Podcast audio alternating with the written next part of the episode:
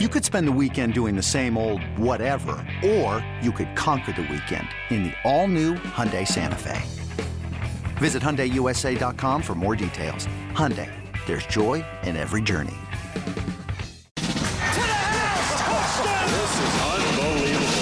Welcome to the Cover 3 Podcast with your hosts, Chip Patterson and Barton Simmons.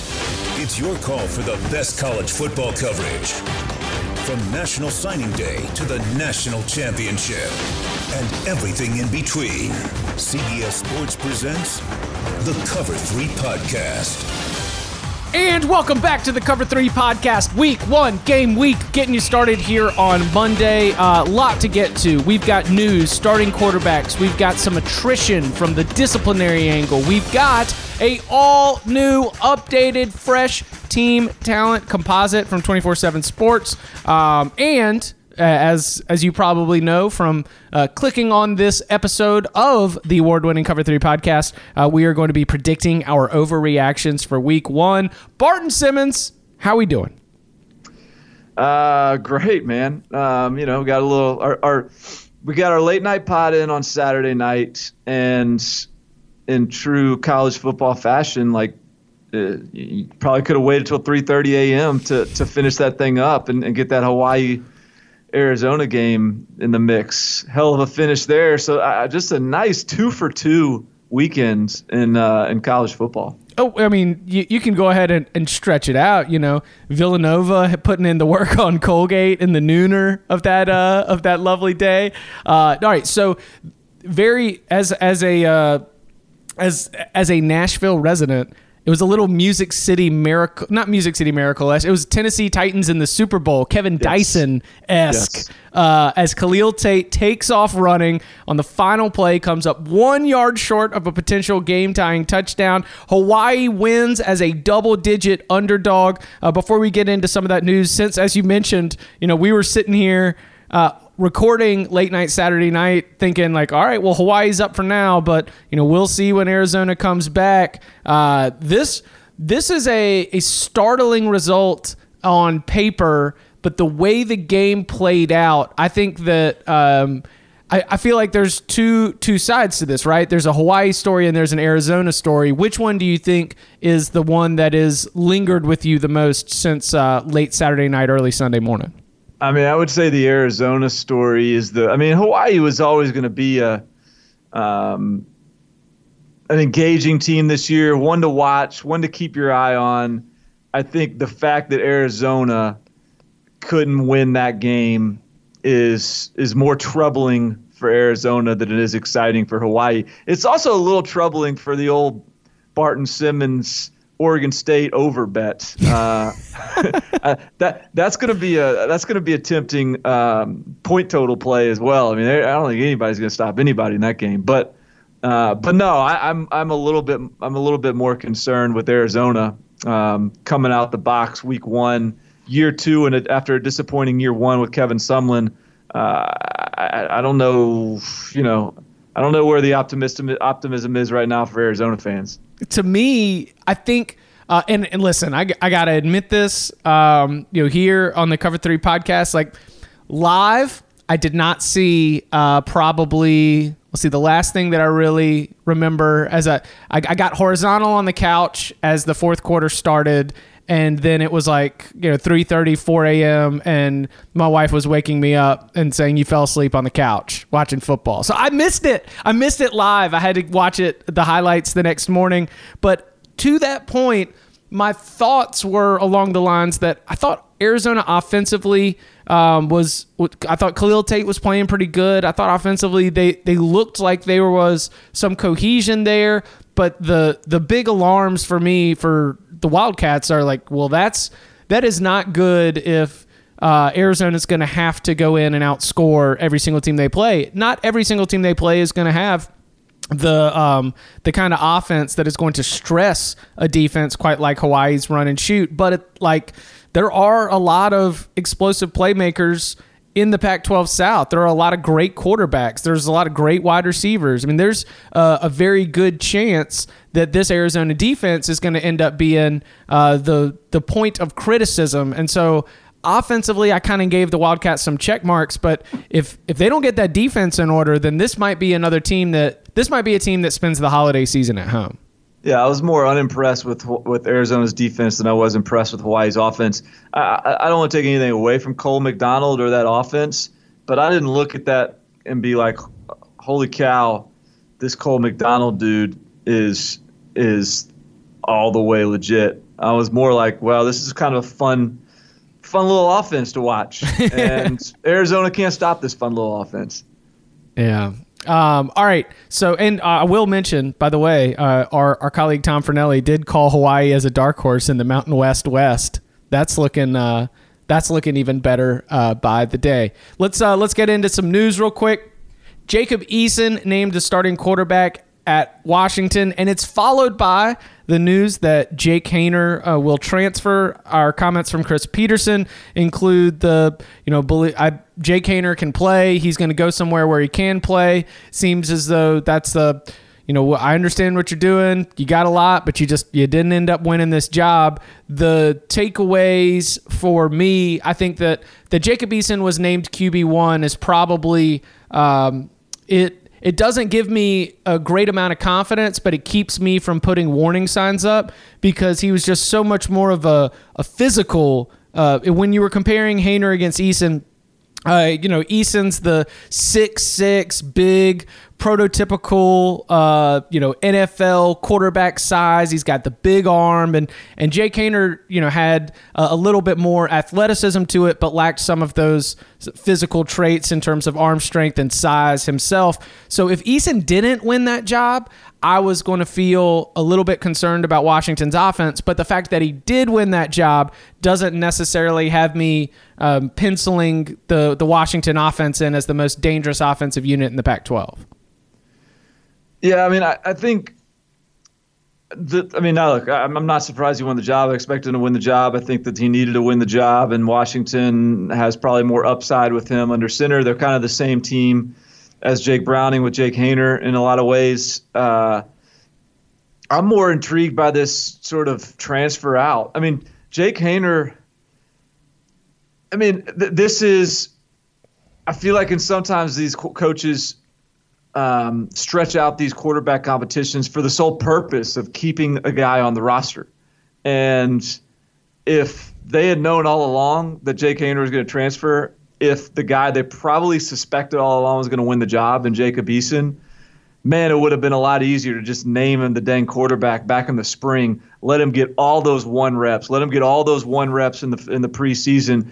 And now, I mean, they they they were split it among like five quarterbacks in the spring, and then they're they've been splitting it between two in the preseason. And I'm just, you know, I I, I am I'm always uh, in support of a player that just wants to go play and get on the field. And so I don't I don't hold it against Jake Haener, but it is sort of surprising in a way. Like this felt like a perfect example of a of a quarterback that's been in the program, um, battled for a job, the the the more talented guy wins it, and now, you know, he sits and and plays a role for a year, and and then who knows after that. Um, you know, this this to me is is is really interesting that he's like in like week one preparation, he is out the door, um, and. I, I just I wonder what that says about sort of the quarterback room in general, the I don't know the camaraderie within the the program because you know remember this Colson Yankoff transferred in the spring, Jack Sirmon transferred and then came back, um, and I just think this is a really kind of interesting one for me. I mean, transfers are never surprising anymore, but I, I, don't know that I necessarily saw Jake Haener bouncing as soon as he didn't win the job. That is a very fair um, comment to make because it goes back to our Jonathan Smith related observations, right? Where right. yeah, he was the he was the offensive coordinator, but like even more specifically, if I'm correct, he was the quarterback's coach there. And now like what is what is the the vibe in that room? What ha- like this is potentially like an issue for Washington's Pac-12 championship hopes if Jacob Eason gets hurt, which he did last year, uh, not last year, he did two years ago in the first or second game of the season. Like there is uh, a little bit of, um, you know, a, not only is is Jacob Eason out there and people are counting on you to to be an upgrade from Jake Browning, but now uh, it is all on you because if anything happens to Jacob Eason, now all of a sudden we've lost what I kind of assumed to be, like you mentioned, a a, a pretty good option uh, in Jay Haener. The some of the reports that were coming out of uh, early fall camp, and you know they don't get uh, a lot to observe from uh, from Chris Petersen's program, but it was you know Eason has uh, physical skills and the fact that he's got a bigger arm and a stronger arm means that he can fit the ball into some tighter windows than Jake Haener can. But you know maybe there's a you know still even after all this time like the the offense hasn't all clicked. He doesn't shown total command of it. Jake Haener's a gamer. You know, I I saw some complimentary pieces there, and for Haener to be out the door so quickly, I suppose that some of this is within the context of preserving eligibility, but still, that's uh that that has got to make for some kind of um, you know behind the scenes pers- interpersonal relationship questions within the Washington program. I think those are totally fair. So h- help me with this. All right. College football playoffs. So last year, Clemson wins the national championship. Trevor Lawrence was their backup quarterback to start the year. Um, in 2008, 17, 18, Alabama's backup Tua comes in to beat Georgia's backup Jake Fromm. Right. Because Fromm was the backup to Eason, Tua was the backup to Hurts.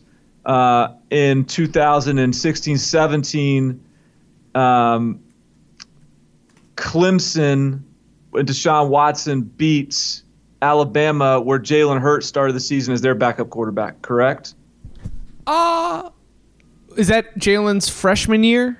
That would have been freshman. Uh, maybe I'm so maybe did Jalen win it his his his uh his freshman year? It took him two to three games, um, but after like I, they headed, it was one of those that we had like three or four years in a row where Alabama had a quarterback battle that Saban So would Jake- play yeah, multiples. So that was a year. So that was a year. Yeah. Yes, yeah. So so Hurts. That was the year he came in there for Blake Barnett and those guys. And then year before that was the year Jacob Coke, Jake Coker beat Clemson, um, and and then 2014-15 Ohio State won it with their third stringer. So my point is, just just offhand here, like without even digging in, one, two, three, four, five. The, in the five college football playoffs, four of them, at least one team, maybe more that I haven't really identified. At least one team has had a backup quarterback lead them to the college football playoffs or win a game in the college football playoffs. So the idea now that the the backup quarterback position is just transfer city is is a isn't consistent with what actually takes place on the field and what actually is important. So some of these guys, I do think, and again, I'm typically on the side of the, I know. the, the, the player. I But Some of these guys, I think, are, are are are missing the idea of like being on a really good team where everyone matters, and you may be needed somewhere along the way. And so that that one. I think this like this one sort of dings me dings Washington a little bit for me. Uh, even though Jake Haener wasn't going to be a starter, I do have a little bit less confidence just in Washington being able to absorb the the blows of, of a 12 game season. The the voice of Dave Clawson ringing in my head. Well, every single year that we've been here, we've had to use two quarterbacks. That's that's a, I like your Dave Clawson impression. The uh, I mean, but it's true. Like I mean, it's just with with what we are seeing right now. You've got to have you've got to have some quarterback depth. Um, and and maybe perhaps that will come up at the end of the show when we're talking about uh, our overreactions. Okay, more quarterback news. James Blackman uh, named the starting quarterback at Florida State over Alex Hornibrook. It, I I looked at this as uh, what was expected, and if James Blackman was not named the starting quarterback, I would have been alarmed. Yeah, I agree. I think this is this is in line with what I would expected, and this would have been a you know dock him a, a game or a or a half game at least if somehow Alex Hornibrook comes out of that battle winning the starting job. So I'd have been concerned if it wasn't James Blackman. Do you feel the same way about Jack Coan over Graham Mertz? Graham Mertz. Uh, I mean, it, has, it has started to trend that way, so I'm not surprised. Um, I'm almost indifferent. I, I, I don't have high expectations for anybody in that quarterback room. I think Mertz probably has some upside long term, but I Mertz was not one of these true freshmen that I was like, you know, that that that I think unlocks something that the upperclassmen don't for Wisconsin. I think I think Coan's probably the safe pick, and um, you know what, you're you're betting on Wisconsin and sort of that run game safe pick.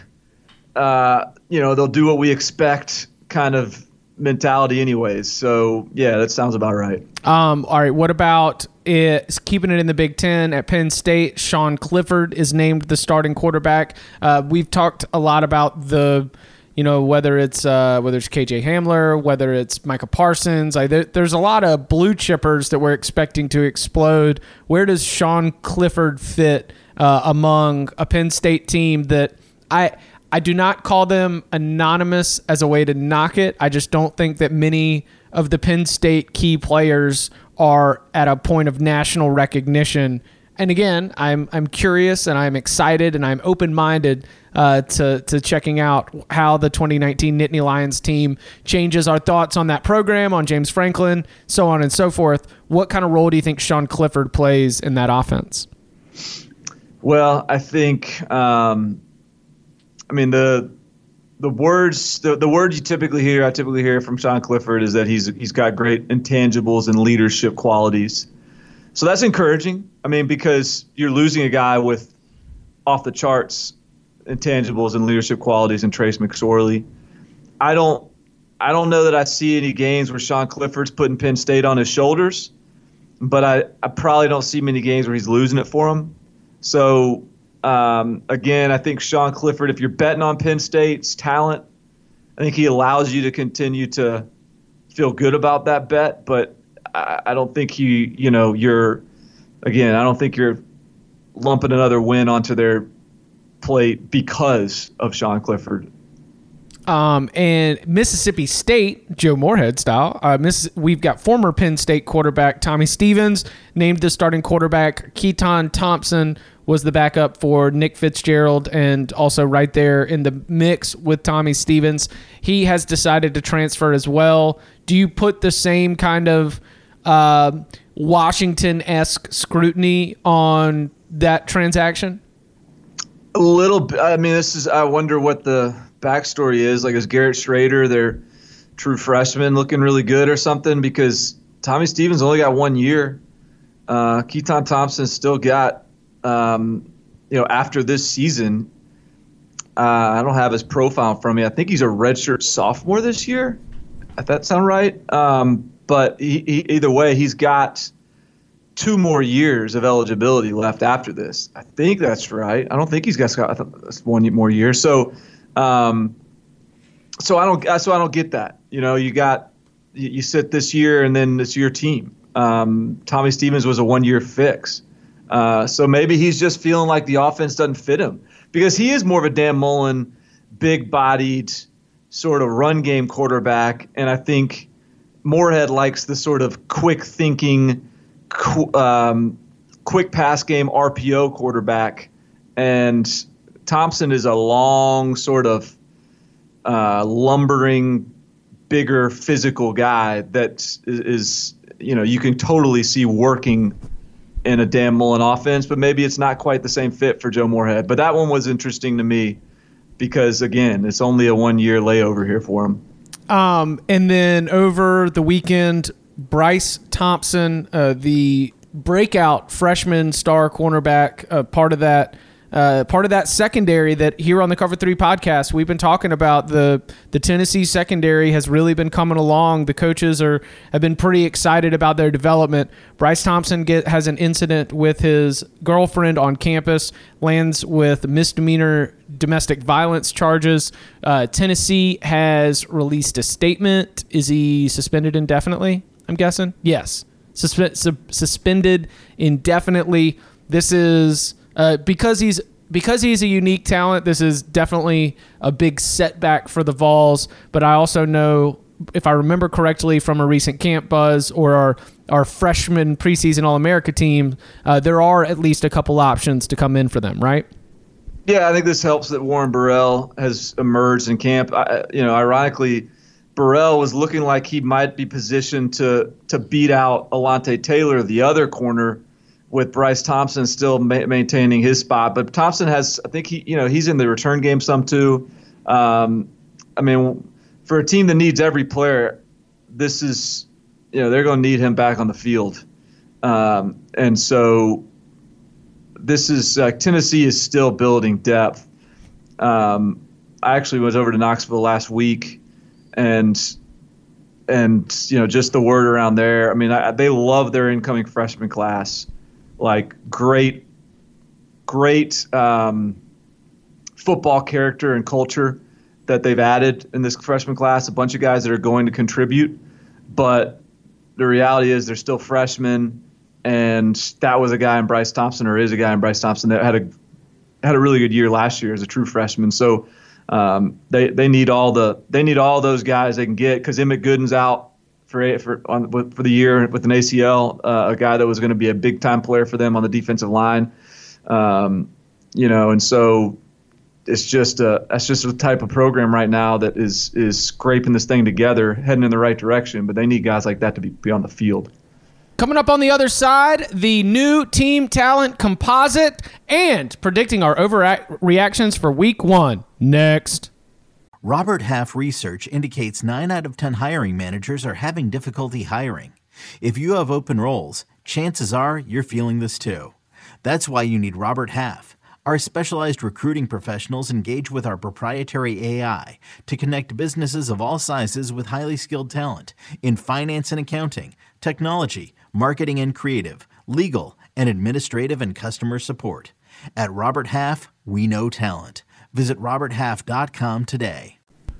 Well, we ask for it, we reference it. Uh, it is one of the great indicators of what the makeup of a roster is, and it is the team talent composite. Uh, one thing that I love, Barton, about the the twenty four seven Sports team talent composite is that so much work is put into it in, in, terms of updating all along the way because you know back before this wonderful tool was in our lives i, I had an excel spreadsheet where i was calculating uh, like cumulative uh, like recruiting class rankings as a way to try to find out, you know, who had the most talent. But in truth, especially in this transfer portal era, that is not totally representative of the makeups. I mean, let's let's just look at what this past Florida class, which has lost more than a handful of its players, uh, either for disciplinary measures or to transfer. So recruiting class rankings might mean nothing even one year later. The team total composite takes the high school or the prospect ratings of a lot of these players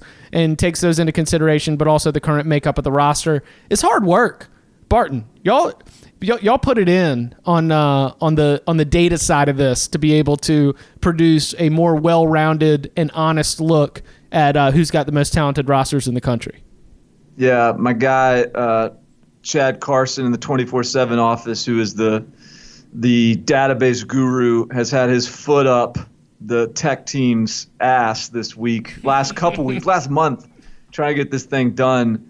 Uh, but yeah, like that's like you said, this is this is a reflection not of sort of a compilation of recruiting classes, but an actual snapshot of what is on the actual roster from a high school rankings perspective. And so it gives you a little bit of a sense on how talented teams are.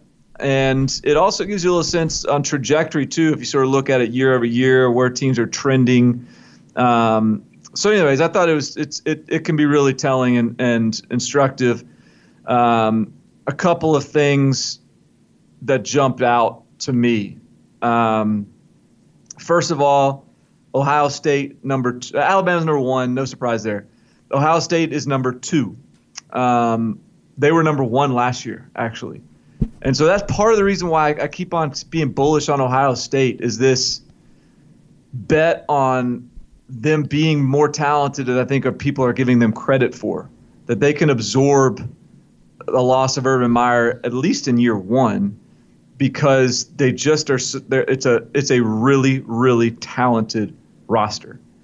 Now we just we just got to see if Justin Fields can can deliver. Um, but Ohio State at two, you know, Clemson at nine. Not a big surprise that they're not higher because as many of those five stars as they've got, and they have seven five stars on the roster, which is tied for fourth best of any program.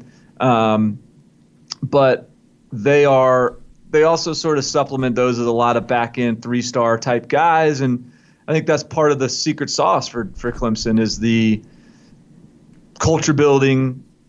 You know, they they will absolutely get locker room guys and guys that are going to not necessarily be NFL guys, but be good college players, and and blend those with with the first rounders. Um, so, that, and and then I think when you look at sort of the outliers USC at number four. There, that's hey, that's what you're betting on, right, Chip? Mm-hmm.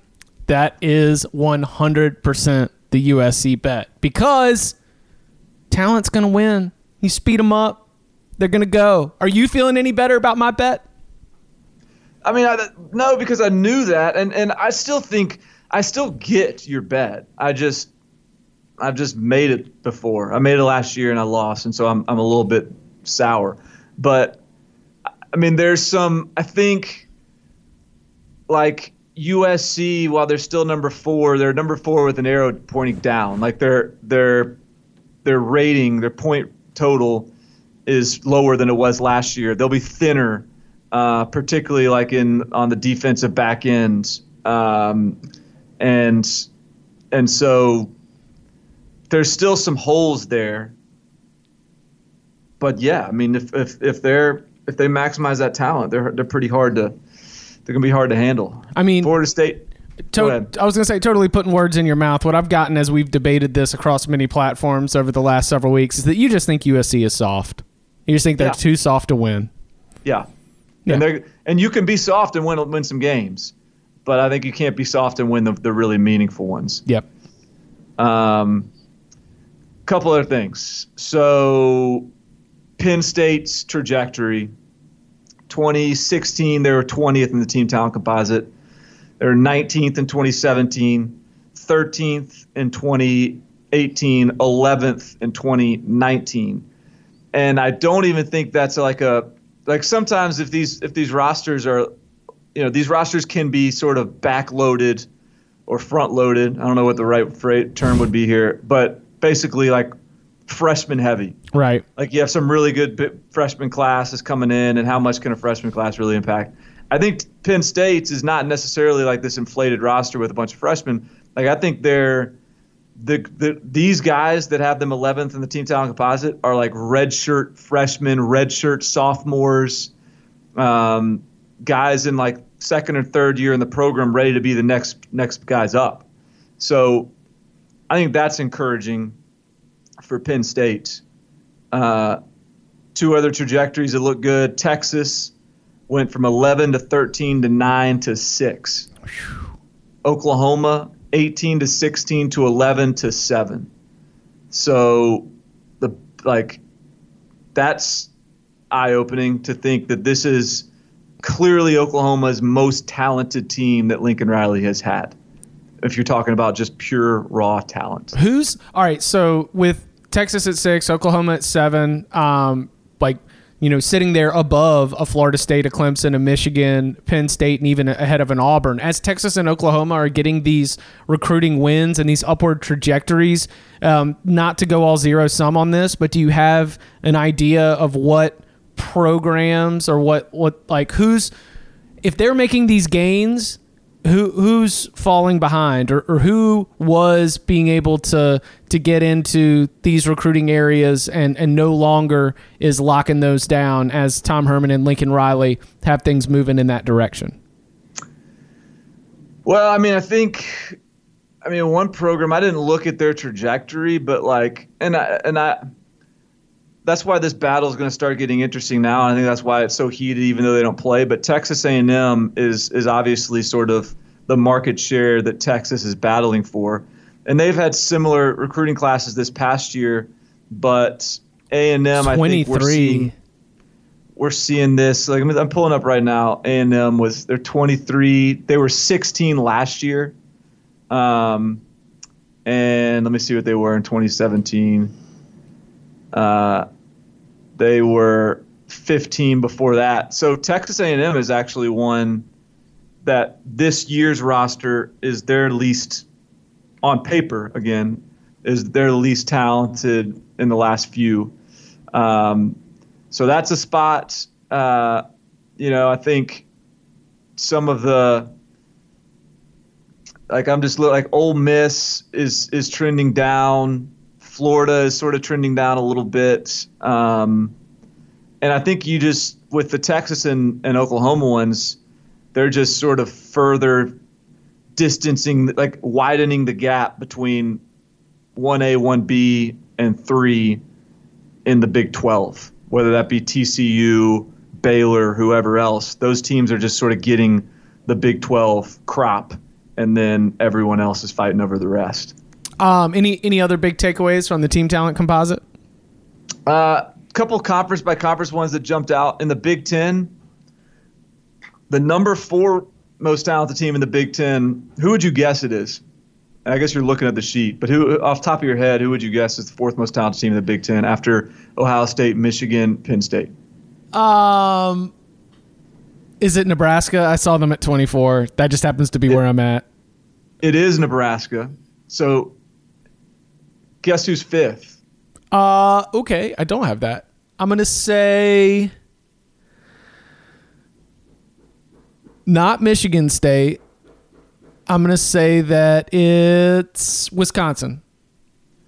It's Maryland. Oh, so that's kind of interesting. Like maybe Maryland's not like quite as deplete, like just bone dry as their being presented to be. Um, but you know, and they had a pretty good class last year. But I thought that was interesting. Nebraska four, Maryland at five. Uh, the other one I thought was interesting in the Pac-12. Arizona State is above Utah. Colorado State is right behind Utah in the Pac-12, and Arizona, only Washington State is is less talented on paper than Arizona, and I don't think anything. Yeah, nothing matters in terms of Washington State on paper. Like that's just they are what they are. Um, Arizona State's less talented than Oregon State. I'm sorry, Arizona is less talented than Oregon State. And Arizona State is ahead of Utah. That's right. Mm. Like I think Arizona State, if if Jayden Daniels is pretty good this year, I think they could be a real sleeper in the Pac-12. See, for me in the Pac-12, it's that UCLA is still sitting out here with a top 25 talent roster. Yeah, but it's arrow pointing down. But I mean, that, that sort of is. Is that left the, the arrow, leftover Jim Mora? Right. So it's sort of like they're they're getting less talented on paper, but they're getting developed at a higher level. So you, it almost is a push that's that's where it gets a little tricky because uh, uh, just like with the we see this with the recruiting rankings, you know, programs like uh, you know South Carolina, Arkansas, Ole Miss, uh, you are nationally scoring uh, it, at a higher rate than a lot of the teams that are occupying your space in other Power Five conferences. The SEC as a whole, on paper, is scoring better in the recruiting rankings than pretty much any other conference, but yet you are still playing a majority of your schedule against those conference opponents. So while a team like South Carolina is going into this season with the number 20 team talent composite roster, they're going up against the number one toughest effing schedule in the entire country. And so, how are you going to expect that South Carolina team to come out on top when a majority of those, uh, a majority of the opponents for that number 20 team talent composite roster are actually in spaces 1 through 19? Yeah. And like another one that's interesting to me is, uh, you know, Mississippi State up there right behind South Carolina at 21 they're above A and M, and everyone's sort of penciled in A and M as this dark horse and and written off Mississippi State. Like on paper, Mississippi State isn't shouldn't be the underdog there. Um, I mean, unless you're just saying Kellen Mond is clearly the better quarterback than Tommy Stevens, and he might be, but Mississippi State has enough horses to go beat some of these teams uh, that they're kind of getting getting logged for as a loss for. Uh, but but you know, generally speaking, it's. Uh, I mean, what I've been saying most of the year is the the teams I think that are national title uh, contender, playoff contender, you know, beat Alabama contenders are Alabama, Ohio State, Georgia, Clemson, LSU, uh, and that's about it. Oklahoma. Maybe throw, throw Oklahoma in there. Yeah, throw Oklahoma in there. Yeah. So that that gives you what six of the top nine in the team talent composite.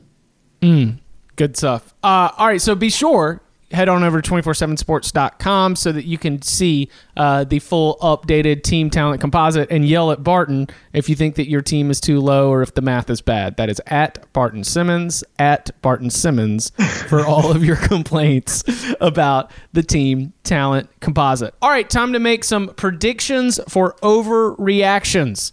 I've got six here on uh, on my pad. Predictions for what our overreactions will be after week one. Uh, do you want to go first? I will. Uh, I will cede to you first. Okay. Uh, this one is for the Sunday night uh, showcase in week one, Oklahoma and Houston. I think that our overreaction coming out of that game is going to be some panic alarms for the Oklahoma offense. And while I, I am sticking to my Oklahoma national champion, I'm sticking to my Jalen Hurts um, Heisman Trophy and my Lincoln Riley Coach of the Year, just the the full hitch your wagon, Boomer Sooner, ready to go. I bet that with all the turnover on that offensive line, with Jalen Hurts under center, uh, a few new wide receivers in the mix as well, I think that Oklahoma's offense, the way that I see this game playing out, is that it might sputter a little. Things things might not be totally in a rhythm. We might have some false starts. We might have some clunky drives as they're trying to to get up and get moving and get in a flow. And again, as this group will be compared to a record-setting, a historically great Oklahoma offense led by Kyler Murray a year ago, I think our overreaction, which again, as you can tell by my uh, by my setup, I, I think is probably going to be unfounded by the time we get 12, 13 games under our belt. But I think the overreaction is going to be uh, the the step back that Lincoln Riley was asked about when he laughed off the question at the Big 12 media day. I think the overreaction is going to be about Oklahoma's offense taking a step back.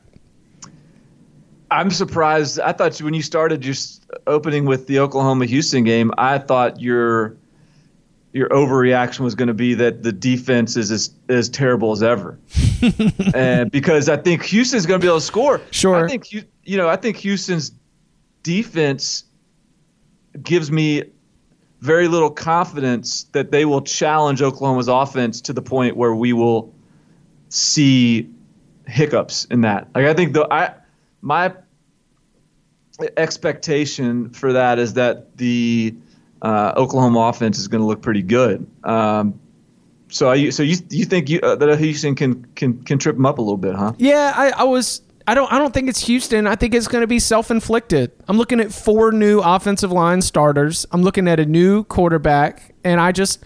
I think you get out there in in that game and in that moment, and the first half just might not be smooth sailing. I mean, it, it is really uh, it is a prediction of an overreaction based on number one, all of the new faces that are going to be out there uh, with the, their first crack at sky high expectations, and number two, the fact that we are going to be comparing this offense to the last thing that we remember, which was Kyler Murray and that group lighting the world on fire. So the the overreaction, which again I believe is probably just going to be just that, an overreaction, is that there has been some kind of step back for Oklahoma's offense.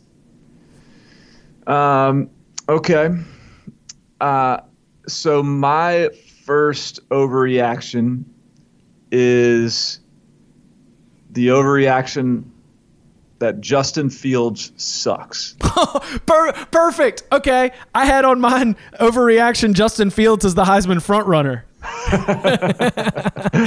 Are you all right? So go go for it. You think FAU is going to be out here? Oh, this No, is this I- is I- tasty. Again, we're talking overreaction. Overreaction. Yes. This is this is the the the Justin Fields is a bust. People are going to come out of the woodwork because he's not perfect. Sure. Like there's going to be I think he's probably going to have I don't know, 80 yards rushing and throw for 250 yards and four touchdowns, you know? But he's going to miss badly a few times. He's going to throw a couple interceptions maybe. Uh, I just think it might might not be pretty initially. And I am I am here to tell you that I if I get if if I if because I, I picked Ohio State in the playoffs. So what I want you to do, Chip, is if I come back to the reaction pod, if I'm on, if we have the Saturday night reaction pod, and I'm like, oh man, I'm in trouble. Justin Fields is not who we thought he was. You need to tell me you're you're overreacting because Justin Fields has plenty of time to get this thing figured out, and Ryan Day is going to get him better day by day, one percent every day, One- and uh, and so I think there's going to be a lot of people looking to pick his game apart in Week One. I had him penciled in as Justin Fields as the Heisman front runner uh, because I think that FAU is going to have absolutely nothing uh, to stop Justin Fields. And I think that Ryan Day, in his time as an offensive coordinator, when Ohio State has played these teams with lesser talent, I mean, just lighting up the scoreboard. I, I- I'm picturing like two touchdown tosses to Garrett Wilson, one or two touchdown runs. Like I, I, I totally understand that if you're basing it on the what is it? Justin Fields only has like 17 uh, career starts.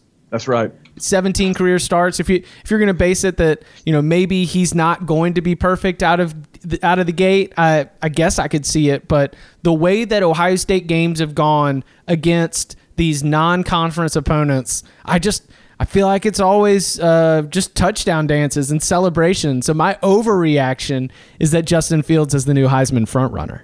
Well, cons- you know, in light of my playoff pick, I, I hope that your yours is the overreaction that we have to to, to temper, not mine. Um, all right, my uh, my my my next overreaction is, and this might be a, a little a little tease or a hint at, at at one of these games that I'm already starting to meditate on for our week one locks. My overreaction again, not something that I believe will be uh, proven true over the entire season, but my overreaction from week one is guessing that we're coming out of it wondering if Stanford has lost its edge. If we have if we have finally uh, in, in the graph of, of sustained success over time, if we have finally entered a little bit of a dip because the you know, if you remember my refrain from the the Pac-12 win totals, I was like, you know, why do we believe that Stanford all of a sudden is not going to be one of these teams that flirts with double-digit wins? Because for the most part in the David Shaw era, that's been about all we've got. But I'm looking at that Northwestern game, and the more that I'm just kind of humming around it, I'm like, man, I think I think Northwestern Northwestern can go and win that game. They can go on the road and go win that game. And if Northwestern does win that game, well then, uh, yeah, as because I think right now Stanford's like six and a half point favorite. If Northwestern goes to Stanford as a underdog of about a touchdown and wins outright, then I think an overreaction and you know interesting talking point, but certainly overreaction is that Stanford has lost its edge. Okay, so but that will be a talking point. Uh, Are you saying that you believe it will be an overreaction, or will it be an appropriate reaction if that happens? I think it's an overreaction because the picking Northwestern to win that game to me is as much about North or more about Northwestern than it is about Stanford. I was, uh, a couple of weeks ago. This was at the very early stages of uh, preseason camp. I talked to somebody uh, at Stanford, and you know the one of the things they said about the program was like or this team was that there was a feeling that there was really good leadership, like an like much uh, deeper leadership on the roster than they've had in a few years, and uh, that they think they're going to be really good. Uh, that could either be the type of thing that you know we we can't really predict, and it's it is the kind of prelude to this breakout season, or it could be this total load of you know what because their players aren't as good as they typically are, and so they're like trying to find silver linings. You know, I, maybe it's somewhere in the middle because remember this is still the team that has like the 2017 recruiting class for Stanford had the number one offensive tackle, the number three offensive tackle, the number one tight end, the number one quarterback, uh, the like Paulson Adebo at, at corner. Like it was like a 12 man class, and every one of those guys was like the number one player of their position. So this should be a good year for Stanford, even though that class was small. This is that class coming of age. Um, but we've talked about this before. Like I've been a little bit concerned with the identity the crisis, the, the identity, the trajectory, kind of just. So we'll learn a lot about this Stanford team in Week One. We'll learn a lot about Northwestern too. Um, but that is that is definitely one of the more intriguing games because when when I hear people talk about um, sort of like schedules and projecting out what teams are going to do, like Stanford is is tossed around as like one of the elite teams that you have to look out for when you're sort of like you know when you talk about Notre Dame or someone. Well, they play Michigan and they play um, Georgia and they play Stanford. You know, it's like all right, so Stanford's still up there uh, in some people's minds. We'll, we'll, find out real soon if they deserve to be in Week One. Uh, all right, what you got? Uh, all right, this one is gonna. This one is an overreaction that um, is is uh, well, actually, I'll, I'll, just cut this into two. One is Utah is not a Pac-12 title contender. Mm. That's one mm. overreaction. Mm-hmm. Uh, I believe that is an overreaction because I think Utah can be really good and the best team in the Pac-12 win the Pac-12 and they can also still play a really close game against BYU and maybe even lose it. Right. You know, like that is going to be a dangerous, dangerous game for that program. And so, regardless of the outcome, like if Utah goes and and and boat races BYU, then all right, great. I mean, I'll take it. Um, but if Utah goes and barely wins, or even if Utah goes and loses, I will not yet be willing to back off of my stance as Utah is the best team in the Pac-12. Yeah, doesn't it? It feels like uh, for for reasons that I am absolutely saying is a, a big time like rivalry reasons. I, I consider that a standalone game for Utah. Win, lose, you know, win by a bunch, lose by a bunch. There's just there there's way too much uh, extra stuff packed into BYU Utah for me to feel like that is going to be an indicator of how the the team is going to perform or how opponents are going to perform going up against the Utes in Pac-12 play. Abs 100% with you. Like and you mentioned the the if they boat race BYU, like I'm I'm, I'm kind of like I'm not going to come out of a, a 21 point Utah win over BYU feeling like that has affirmed any any belief in what Utah could be. It's just there's there's a lot of there's a lot of meaning that's packed into that game, uh, and and I expect it to be so intense and so tight and and so hard fought that I'm thrilled about it. I'm excited. I think it's going to be the best game of the night that night, or the one that I'm at least the most excited for. But yeah, I, it's got to be a standalone, almost like bowl game kind of event uh, in terms of what we think that means for Utah in the Pac-12. Yeah, What's your second part of it? Oh, okay. So the other the other part of it that I almost handcuffed together is uh, is this, and I don't even know if this this might not even be an overreaction. I don't know, um, but I think there will be an overreact an overreaction that the Pac-12 is already out of the playoffs. like because or, everyone is putting so much stock and it's just almost like a referendum vote for or against like the Pac-12 being a Power 5 conference this Oregon Auburn game. Like you got Auburn who is like the sixth best team in the in the SEC. Whoa, whoa, whoa, whoa, whoa, whoa. that that some are projecting like that anyway. and then you're playing Oregon, who is supposed to be kind of this is like the Pac-12 darling. Yeah. And so if if if Auburn wins this game, then and I mean I almost cut, like handcuff these two together. Like what if Utah loses to BYU and Oregon loses to Auburn. Like, what a dark, dark day in the Pac 12 offices that'll be. Um, I've I was gonna put this near the end just because it was gonna be for LOLs because uh, I would sense that an overreaction is that Auburn's gonna win ten games, baby. That's right. After taking down the Ducks, we're all gonna be talking about the Gus, and we're gonna be jumping on the Gus bus, and we're gonna be saying that Auburn's gonna win ten games. They're a threat to Alabama and Georgia in November and Jordan Hare. Um, I, dude, Auburn's gonna win that game in the probably in the same fashion that they beat Washington, where, you know, there's, I think that Justin Herbert and Oregon is going to be able to move the ball and then they're going to get into scoring range and there ain't a chance that they're going to be able to score against that defensive front. And yeah, like, like Auburn, I mean, Oregon's defense is really good. And I think that, you know, Auburn's not going to be able to run it up on them, but that that mentality of like we don't think that you can score touchdowns in the red zone against our defensive front, uh, even with that great Oregon offensive line. I I absolutely see some some some Pac-12 uh, doom and gloom kind of overreactions coming out. And you know what?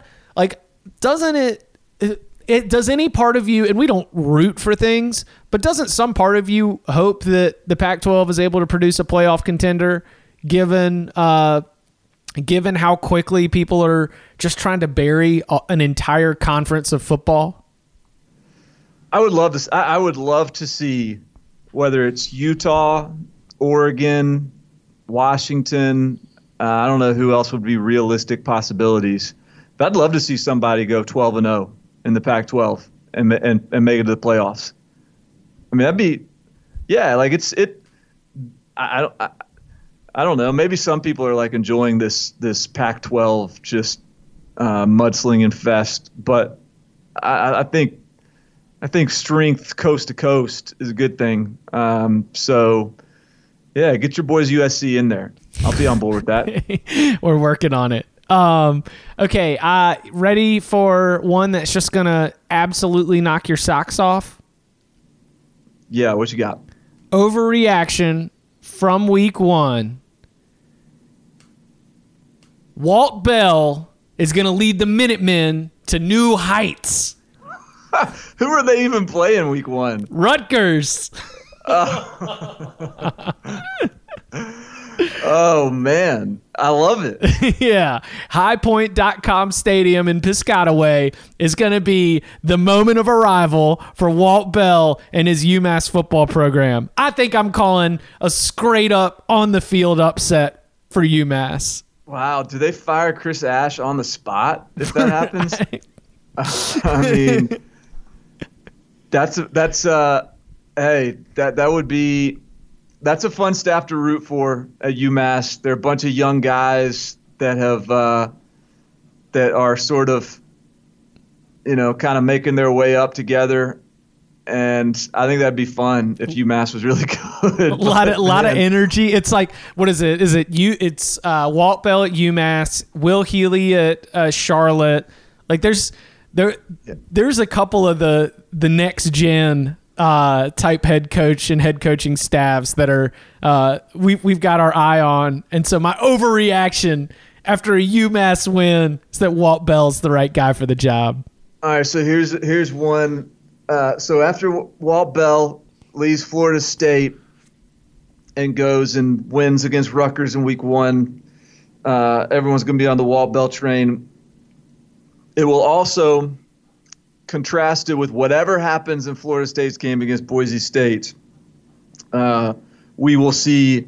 I'm not even picking which side of their overreaction it is, but Kendall Briles is either going to be the smartest man in college football or a total fraud. I know. After week one. Oh my gosh. Great, great call. I'm glad that you included this in the way that you did because there are going to be strong feelings regarding Kendall Briles one way or the other. Yeah. Like, it's hard for me to envision this game result just being like Florida State fans being like, yeah, okay. That, that worked out okay. This this season looks like it's going to be okay. Kendall Briles, yeah, about a B higher, a B plus. you know, like yeah, yeah, yeah, yeah.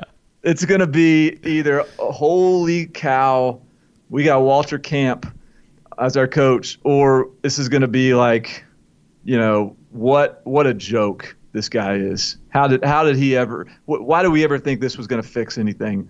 Um, so that, that's going to be that's going to be entertaining to, to to track. Um, I th- I think that I'm all all cleaned out. You got any other reactions left in the bucket? One more left. Okay. Uh, Brandon Peters is going to get Lovie Smith to a bowl game. all right, hold on. Who does uh, Illinois open against? They got Akron. Okay. So Akron is going to Illinois. You got Brandon Peters is going to be the most effective quarterback we've seen in the Lovie Smith era. And Illinois' house of transfers makes some splash plays, blows out a MAC team, and all of a sudden the optimism is going to be high in Champaign. Here, here's the way the conversation goes at uh, at the overreaction breakfast table. I mean, you know, UConn, that's a win. Eastern Michigan, that's a win. And and I I, under, I know everyone else is high on Nebraska, but I mean, they've got to come to Champaign. I mean, I'm I'm looking at a 4-0 start right here.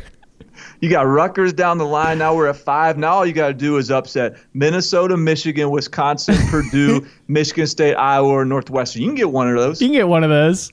Let's go. Oh man. Hey, so Brandon Peters if I remember correctly, were you in a Brandon Peters believer camp?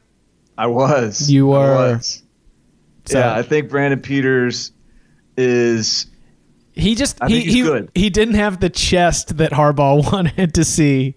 That's right. I think he's yeah. I think he'll be a better personality fit with with Lovie, and I think he is a genuine like. I think he is a bona fide good quarterback. Not saying he's like, you know, all American or first round pick or anything like that. I just think he is a good college quarterback, and uh, and I think he'll. So I think he's playing Akron, and he's going to put up big numbers, have a big game, and people are going to be excited about it. The most. I don't know whether I think they're going to make a bowl because of it, but, but that's the overreaction. That's the overreaction.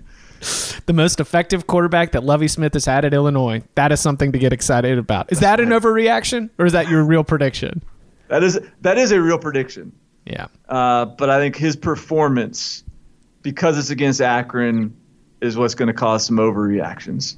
All right, here's what we got coming up the rest of the week. Tomorrow, Tuesday, it's going to be locks, week one locks, part one. We're going to give you the Thursday and the Friday picks, uh, the ones that we have. We'll, we'll, if we don't have any locks, for those Thursday or Friday, and I'm, I'm hoping that we do. I know I'll trot out a couple. Uh, we'll also be discussing and picking some of those games. Uh, then on Wednesday, getting in into our friends from Sportsline. Uh, Kenny White will stop by along with some more of the latest news and updates with uh, Barton and myself. Thursday, week one locks, tackling the games from Saturday, Sunday, and Monday. It's a full load of Cover 3 podcast for the first week of the season.